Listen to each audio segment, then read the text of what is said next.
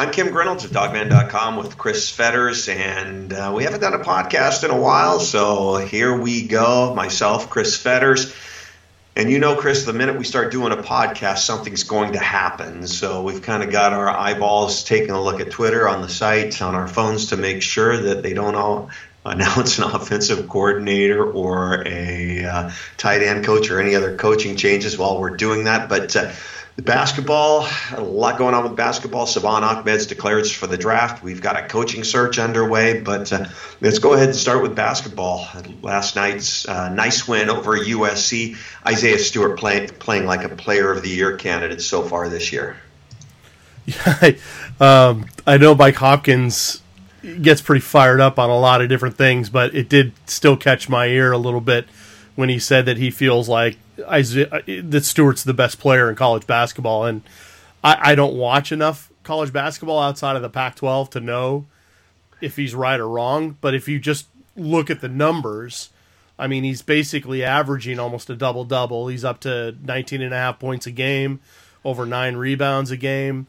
Um, you know, he's doing it all. I mean, and he showed Sunday night in that win against USC. I mean, just an absolute rout that uh, he can be counted on, not just on the offensive end too. I mean, he came up with some key blocks. I mean, they were really active inside, really eliminated what USC was trying to do with uh, Onyeka uh, Okongwu, their big time freshman, yeah. and uh, and also uh, Isaiah Mobley, their other freshman, and then also Nick Rakocevic, who seems like he's been there for ten years, but uh, they did a phenomenal job inside. But Stewart, yeah, Hop- Hopkins pretty much said it all when he called him the Player of the Year. What's really impressive to me with Isaiah Stewart um, is typically when you get a freshman who's physical that's performing like that and they're getting beat up, typically other teams are fouling them a lot because you typically don't see freshman bigs come in and have an ability to shoot free throws. Isaiah Stewart's proven that he can shoot free throws at a high rate. He's shooting 76% right now, 76 out of 100, exactly 100 free throws so far. And I'd say he struggled a little bit at the uh, beginning of the year, and he's shooting that at a much higher rate right now. But how big of a weapon is that to have at the end of a game to be able to get a guy like that the ball and know that if he's fouled, he's going to be able to convert at the free throw line? Well, two things. That's obvious. Yes, I mean it's it's a weapon for sure. But I think the other thing is is that he's shown he can get to the line. He's shown that he's been really adept at, at creating fouls. He's going to the line almost twice as much as anybody else on the team. The next closest guy I think is uh, is Jaden McDaniels, who's gone to the line 58 times. Uh, Quade Green's gone to the line 49 times. So yeah, if if you know that when you get the ball to him he's either going to score or he's going to get fouled, that's a pretty reassuring thought if you're a Washington fan because if you get hot from outside, it almost feels like it's a bonus at that point because you can almost count on him being an insta bucket every time he goes down the floor and posts up. I mean, he had he had he he's still kind of improving his array of moves, Kim. I mean, there was one last night where he literally got the dump down and he was backing his guy almost to the baseline and he just literally almost threw it right over the top of the rim, just just right over his head. And I mean, it was one of the weirdest things I'd ever seen. But it was like at the same time, I was like, you know, he's going to make it. And so he, he's really improved that way. I mean, he's shooting almost sixty percent. So he's obviously getting phenomenal looks because he's only shooting from five feet in. So yeah, it's it's a great feeling, and, and shooting hoops at the end to seal it is something that I think he's going to do uh, as we go forward for sure. Well, he has a lot more to his game than just five foot, uh, you know, uh, gimmies. But uh, he's he's got a jump shot. He's got a really nice form on that. That's an area that he's going to expand in his game. He does have the ability to hit threes. If you take a look at his shooting stroke, he's not uncoordinated. It's not a weird looking shot he's just got to grow that part of his game and just understand how young he really is. And every game is a learning experience, and he's growing, he's learning, and uh, I think he's so much better right now than he was at the beginning of the year. One more quick note: if anybody watches the replay of the game behind the bench, there was a big guy in a gray sweatshirt. That was actually Isaiah's dad down there. He's been here the last couple of games there to watch his son. So always good to, good to see uh, parents come from out of town to see their kids. But um, and Chris, you've been around Isaiah enough to know as good as he is on the court. Tell people what kind of a kid he is. Well, no, he's phenomenal. I, I would say he's 0 for 8 still, Cam, at three points. So I, I wouldn't necessarily think he should be banking on um, shooting those a lot. But yes, if you look at his mechanics, his mechanics are just fine. I mean, those will go down eventually. I mean, a lot of people harp on a guy like Hameir Wright, but you know the mechanics are there. The shots will fall. Those types of things. I, uh, as far as his character and his personality, I know a lot of people want him to try to lead as a freshman. I, I don't really see him as that kind of guy. I see him more as a leader by example, just with his hustle and his consistent consistency. In terms of you know that he's going to bring it in the games, but you also know that when it comes to practice, he's going to practice like it's a game. And he talked about it. He talked about, you know, after the loss to UCLA, he flat out said, you know, people were going to ask, how are you going to respond? he goes, well, we'll find out at practice tomorrow. We'll see if people really want to come and bring it. And clearly they did. Clearly they they found out or figured out what they needed to do to to to kind of create a catalyst or find a response, and they and they put it on USC for sure. But you know, Stewart is certainly one of those guys that they're going to count on. Quade Green is another guy that I think shows that leadership capability. Nahziah Carter, I think, is another guy that that leads in his way, and he needs to you know continue to step up. But you know, they've got some leaders on this team. How about the quote from uh, Coach Hop? What Isaiah told him: "I don't feel alive unless my lungs are burning." You want to guard that guy?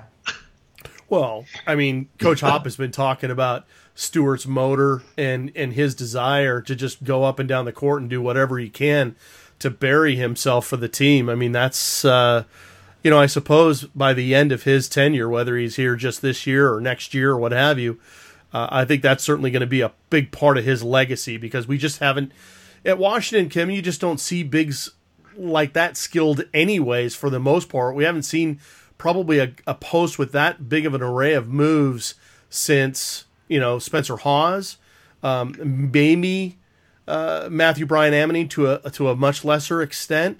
But you just don't see a big like that. But you definitely don't see a big like that the way he runs. I mean, Tall. he just goes baseline to baseline, and you don't ever see him stop. That's the crazy thing about it. Well, the crazy thing is, you take a big athletic guy like that, and then you give him a Jon Brockman motor yes, please, I'll take five. oh yeah, no, he's he's basically Brockman inside defensively, but bigger, and then he's just way more skilled than Jon obviously was on the offensive end because you know on the offensive end in high school for Brockman, all he had to do is just go in there and just you know no one was going to get in that guy's way ever. Whereas with Isaiah, he's had to play against true posts his entire life. And and he's done it not only at, now at the college level, but he had to do it at the international level with Team USA. He had to do it at the AAU level at the highest levels. He had to do it with La Lumiere at the at the highest levels of the of the prep scene. So he's done it at every at every step along the way. Jaden McDaniels. I'll tell you, sometimes he just does stuff that just makes you go, yeah, you shouldn't be able to do that at that height and then he does stupid stuff. And uh, I know a lot of people get frustrated with him, but you know, at the end of the day, when you look at him, he's still just so young, so immature, and he's got a lot of growing up to do. Not everybody is is as mature as an Isaiah Stewart. Once this kid figures it out and he starts getting it together and grows up a little bit, he's going to be a force. I mean, everybody projects him as a top 10, top 15 draft pick. But boy, he's, I mean, last night, again, he, you know, falling back, puts his arm around a guy and pulls him down. He's got to stop. And I don't know. Um, I'm sure Will Conroy, Cameron Dollar, Coach Mike Hopkins are all in his ear, but uh, I think it's just going to be a matter of him growing up a little bit because at the end of the day, you know, we've t- talked to Hopkins, I've talked to Jaden. He's a good kid. He just does stupid stuff at times. Well, I think hopefully you know this the USC game was a turning point for him and, and a corner that he can turn that that will show him that when he stays on the floor he can be a real difference maker. And he wasn't really a big difference maker offensively for them on Sunday. He was 3 for 12 from the field uh, 1 of 4 from 3 he missed half his free throws.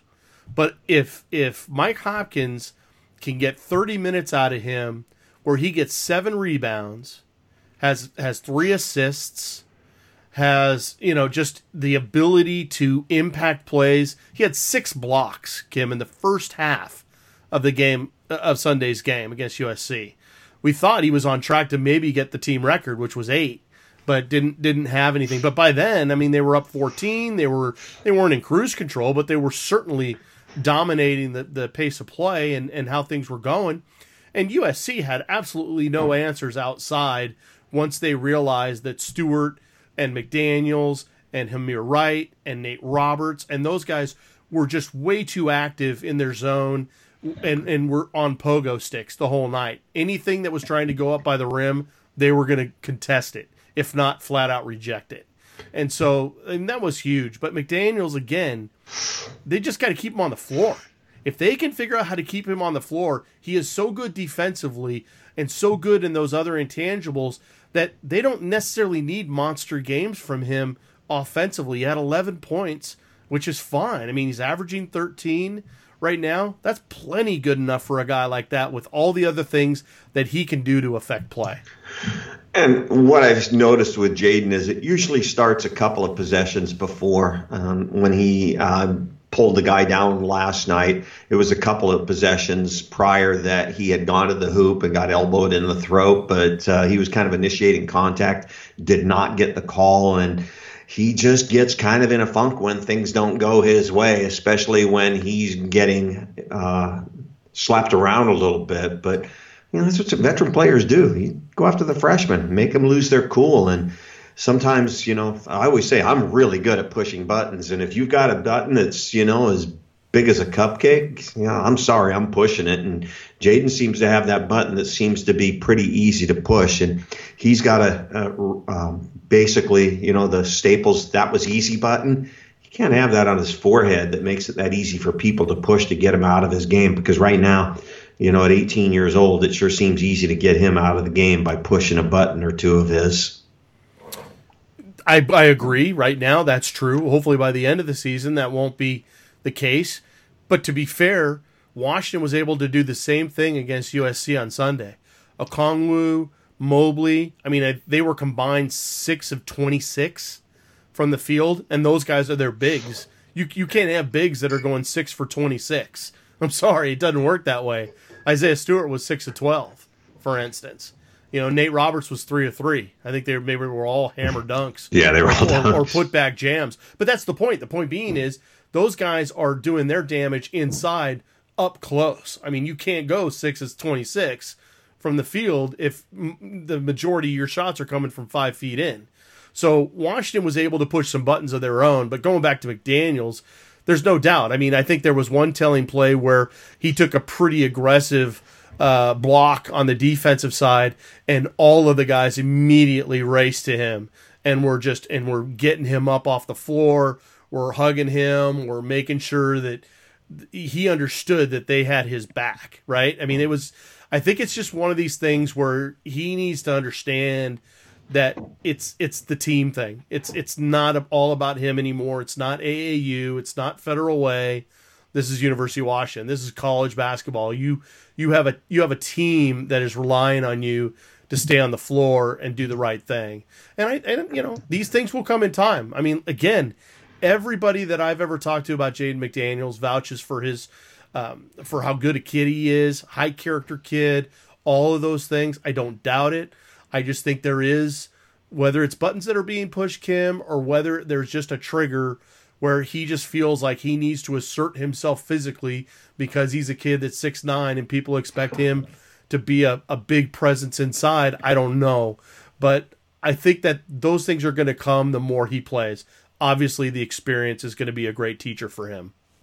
Nate Roberts comes in the game, has three splash plays with three uh, dunks, and uh, boy, the uh, I don't know what you want to call them, the uh, people that want to hammer on Hameir Wright uh, were out in full force last night. But uh, uh, Nate Roberts came in, definitely gave some energy. There's things that Nate does better than Hameir. There's things that Hameir does better, but uh, Nate Roberts definitely made his presence felt last night, especially with Isaiah Stewart getting a couple of uh, fouls in the first half and be able to sit on the bench for as long as he did. Yeah, I, I, know that a lot of people are going to look at that and say, "Oh, what a blessing in disguise that Hameir Wright had to sit and, and only played 13 minutes last night because he was you know because he was in foul trouble. But you know, fact of the matter is the Hopkins is going to always kind of coach by his gut and and do his rotations by his gut and and what have you. And it's clear that Nate Roberts has been doing the right things in practice. He's been biding his time slowly but surely. He's going to get in the rotation a little bit more and more. I I think obviously they love what he, his potential is, right? I mean, we saw it in Italy, and that's kind of what was maybe the most baffling thing was we saw it in those four games. And I'm I'm not here to say that the Italian competition is anywhere close to what they're seeing in college right now, but you saw the dominance, you saw the pure physicality, you saw all the things that you would love in a in a college big with Nate Roberts. I mean, he's so, he's skilled, even with the dunks and stuff. I mean, with his ability to hold on to the ball, for instance, and just you know and, and manipulate it and then just go up strong the way he does. I mean, that's that's got to be terrifying for other opponents down low. I mean, he's he's doing a lot of the right things, obviously, but you know, I I just I caution people to you know if they jump on the Nate Roberts train, that's fine. But I don't think they should necessarily do it by getting off of the Hameir Wright train. Hameir brings a lot of presence to this starting lineup and offers still he still offers quite a bit it's okay to elevate somebody without putting somebody else down. And Hameir does a lot of things. He's the best defensive player on the team and a lot of people don't see that. He also has the ability to hit threes. Um, he's not shooting them that well, but when you see him in practice, he's knocking them down pretty regularly, and those will eventually start falling at a higher rate. It's just a matter of getting that confidence back. That'll happen with him. He's a great teammate. He adds a lot of energy, but uh, you know. Uh, Nate Roberts isn't a guy that's going to be able to go out and hit the threes and stretch the defense. He's not going to be able to play the defense that Hameir Wright is able to play. So, uh, and that's fine. That's not putting Nate Roberts down. But these people who just want to, uh, I always say there's constructive criticism is fine, but some of the people out here are crossing that line obliterating that line, feeling as though you have to just hammer on that guy. And he gives you everything he wants. And yeah, he's taking threes because he's supposed to take the threes. And if he doesn't take the open threes, he's going to find himself on the bench. That's what he's supposed to do. He does it in practice. He hits them in practice. And when you're a shooter like that, if you're not hitting them, you just got to keep on taking them because they'll eventually start to fall and the averages will catch up. And they're going to need him in conference play. Just like, you know, Sam Timmins seemed to be the whipping boy, you know, the year before. And this year it's Hameir Wright. But uh, some of you, if, if you don't have anything constructive to say about Hameir, just don't post it. There's no need to do the bashing, you know, that we've seen some out on the board. But uh, Nate Roberts has been a pleasant surprise, and also keep in mind, Naz Carter, you know, was blowing up at the beginning of the year. And then teams started to game plan for Naz, and he cooled down a little bit. And Nate Roberts may have a couple of good games here. Let's see how he does once they start game planning uh, for a guy like Nate Roberts. We're getting into the you know crunch part of the season with conference play this is different. Hameir's been through the wars, and uh, we'll see how Nate Roberts is able to uh, go through those. So, uh, any comments on that, Chris? Well, I, I, just think that I think what Hameir Wright brings as a starter is important. I think he brings some stability and obviously brings that experience to the table. I think anybody that sees what he does on defense understands that there's a lot of value there, and if he can add a couple threes in a game, that's bonus. That's just gravy. Um, what I would say is the one thing I would love to see in Hameir is that you'd love to see the rebound numbers go up. You just love to see him fight a little bit more inside for those boards, for those balls, for those loose balls, those second chance balls, this the the things that that you know maybe would like. I think he needs to maybe be a little bit more of a junkyard dog than than maybe he is. But I don't know. Maybe that is asking. That's maybe asking him to do something that he's that he's not. Maybe that's not in his personality. I don't know. But I still think honestly, when he comes out, I mean, you look at the you know the the, the plus minuses. I mean, his plus minus for the full game was still at ten, and he only played thirteen minutes, I think, something like that. I mean, it was just it wasn't it wasn't bad at all. I mean, it was, it, you know, let's look at his stats. I mean, he he was only he only shot one shot the entire game. He made a three. And again, only one rebound. That's probably the most telling one. But other than the fouls, I mean, he only had one turnover and he had one steal. I think I think if anything, that's just a a very unremarkable stat line that wouldn't tell you one thing positive or negative about the guy. Moving over to the football side of things, Salvon Ahmed declaring for the NFL draft. Any surprise there? No, no surprise at all. I mean, I think this is something that was definitely common. Um, I think, to be honest with you, looking in hindsight, and I wrote a little bit about this in the kind of the impact report and how it impacts Washington's 2020 um, running back room. I think this is why you saw Keith Bhonapha go for more than one running back in this class. So that's why they got Jay'Veon Sunday and Sam Adams to fill in the gaps because I think they, they clearly either saw this coming or understood from an early stage, whether it was in the summer or early fall, that Salvon was leaning this way, all things considered. If he stayed healthy and he was able to to do what we saw him do during the season, get to a thousand yards, you know, kind of hit those landmarks, that he was gonna he was gonna test the waters. And I think it's a great decision for him. I think there's all sorts of reasons why he could be a guy. We see so much speciality in in in, in the NFL right now. Look at a guy like Hollister for the Seahawks, or you know, I mean, there's so many. Or look at the kid for uh, for New Orleans, the old uh, BYU quarterback. I mean, these these guys are guys that are kind of you know, either third down specialists or guys that they can create packages for. And there's one thing that Salvon Ahmed can do really, really well, Kim, and that's take the top off of defense.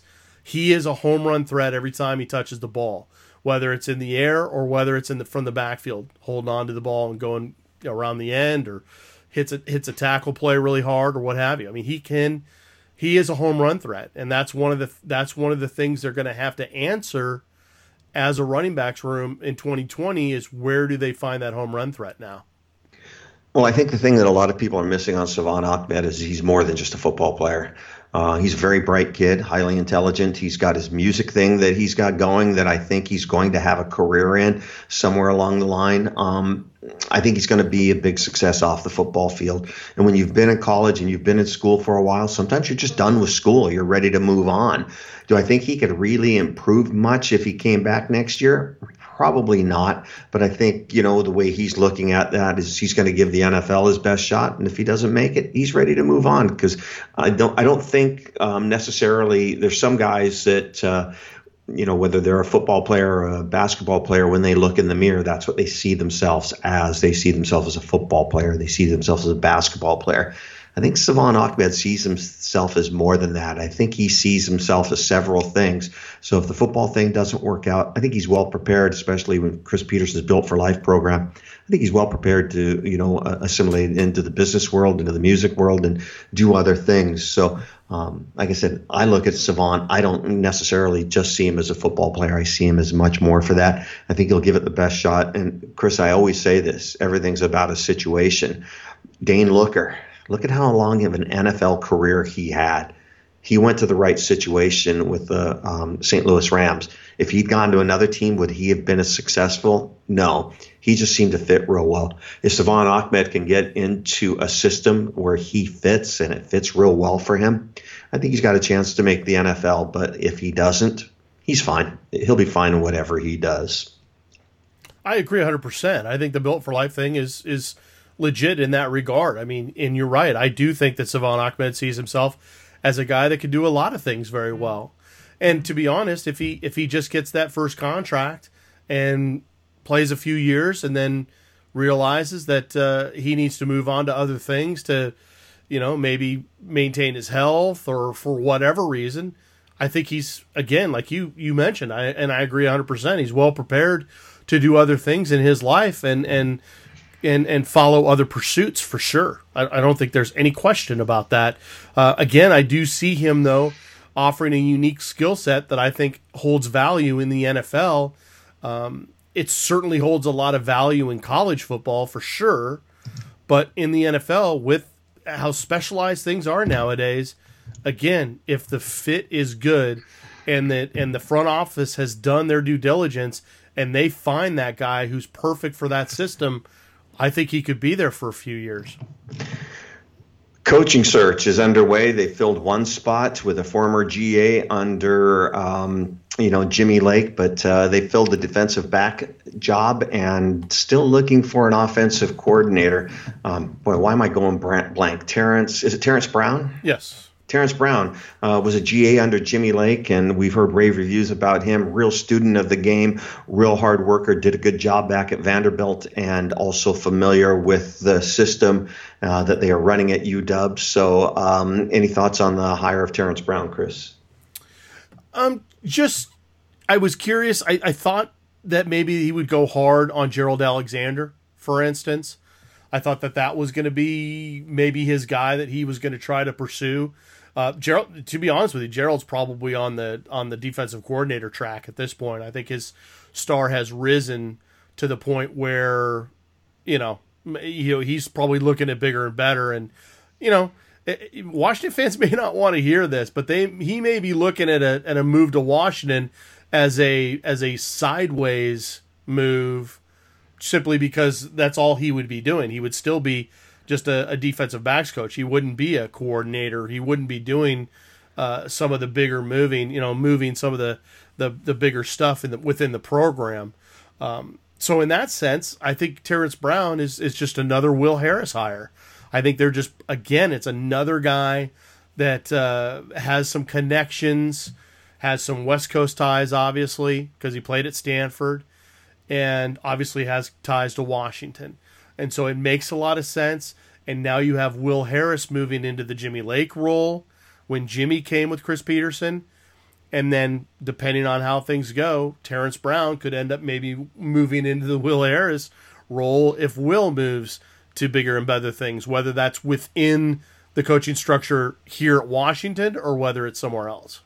Yeah, and when you take a look at um, where Gerald Alexander is, he's down there with a pretty good staff with Justin Wilcox, Peter Sirmon uh, down at Cal, and Cal is expected to be pretty good next year. So I agree with you that he's probably on the defensive coordinator staff as one of the young up and coming coaches and coming to Washington, you know, with Will Harris already here, I think he's probably at a pretty good position uh, down at Cal if that's uh, the defensive coordinator track he wants to um, follow. And also Terrence Brown went to Orange Lutheran Cal, uh, Orange Lutheran High School, then to Stanford, and then at Washington, and then at Vanderbilt. So he has a really good pedigree. Those are all, you know, Stanford private school, Orange Lutheran private school, Washington a high academic school, Vanderbilt a high academic school, and like I said, his uh, IQ and his football IQ, from everything I've heard and talked to, is very, very high. So I think it's a pretty good hire for them. And also, he already knows the structure, and people think that Jimmy Lake is going to get away from the Chris Petersen built for life OKG model. He's not. This is a guy that's going to come in and understand what the structure is, understand what the program is, and uh, I think is a good natural fit. And when you talk about an offensive coordinator, if they bring in a guy like Kellen Moore, Kellen's going to have an understanding of that concept as well. For sure. And, you know, like you mentioned, I mean, Terrence Brown being from Orange Lutheran, that's part of the Trinity League, which is obviously probably the best league in Southern California for high school football. I mean, you're looking at JSerra Catholic. We all know like Dante Pettis, Nick Harris, Luke Wattenberg, a bunch of guys like that. Modern day, you know, they just picked up Miles Morale. I mean, that's so that you look at those kind of Santa Margarita, which has had guys in the past come to Washington, Servite, like Keith Taylor and some of those guys. And then, of course, St. John Bosco. There are a ton of guys. Keith Taylor, Sean McGrew, or not Keith Taylor, but Sean McGrew and uh, Terrell Bynum and some of these other kids so you can just tell this is a natural feeding ground for Washington football, some of their best guys. And to have a guy that's been there and played it and has credibility in that area is going to be nothing but a help in recruiting for sure.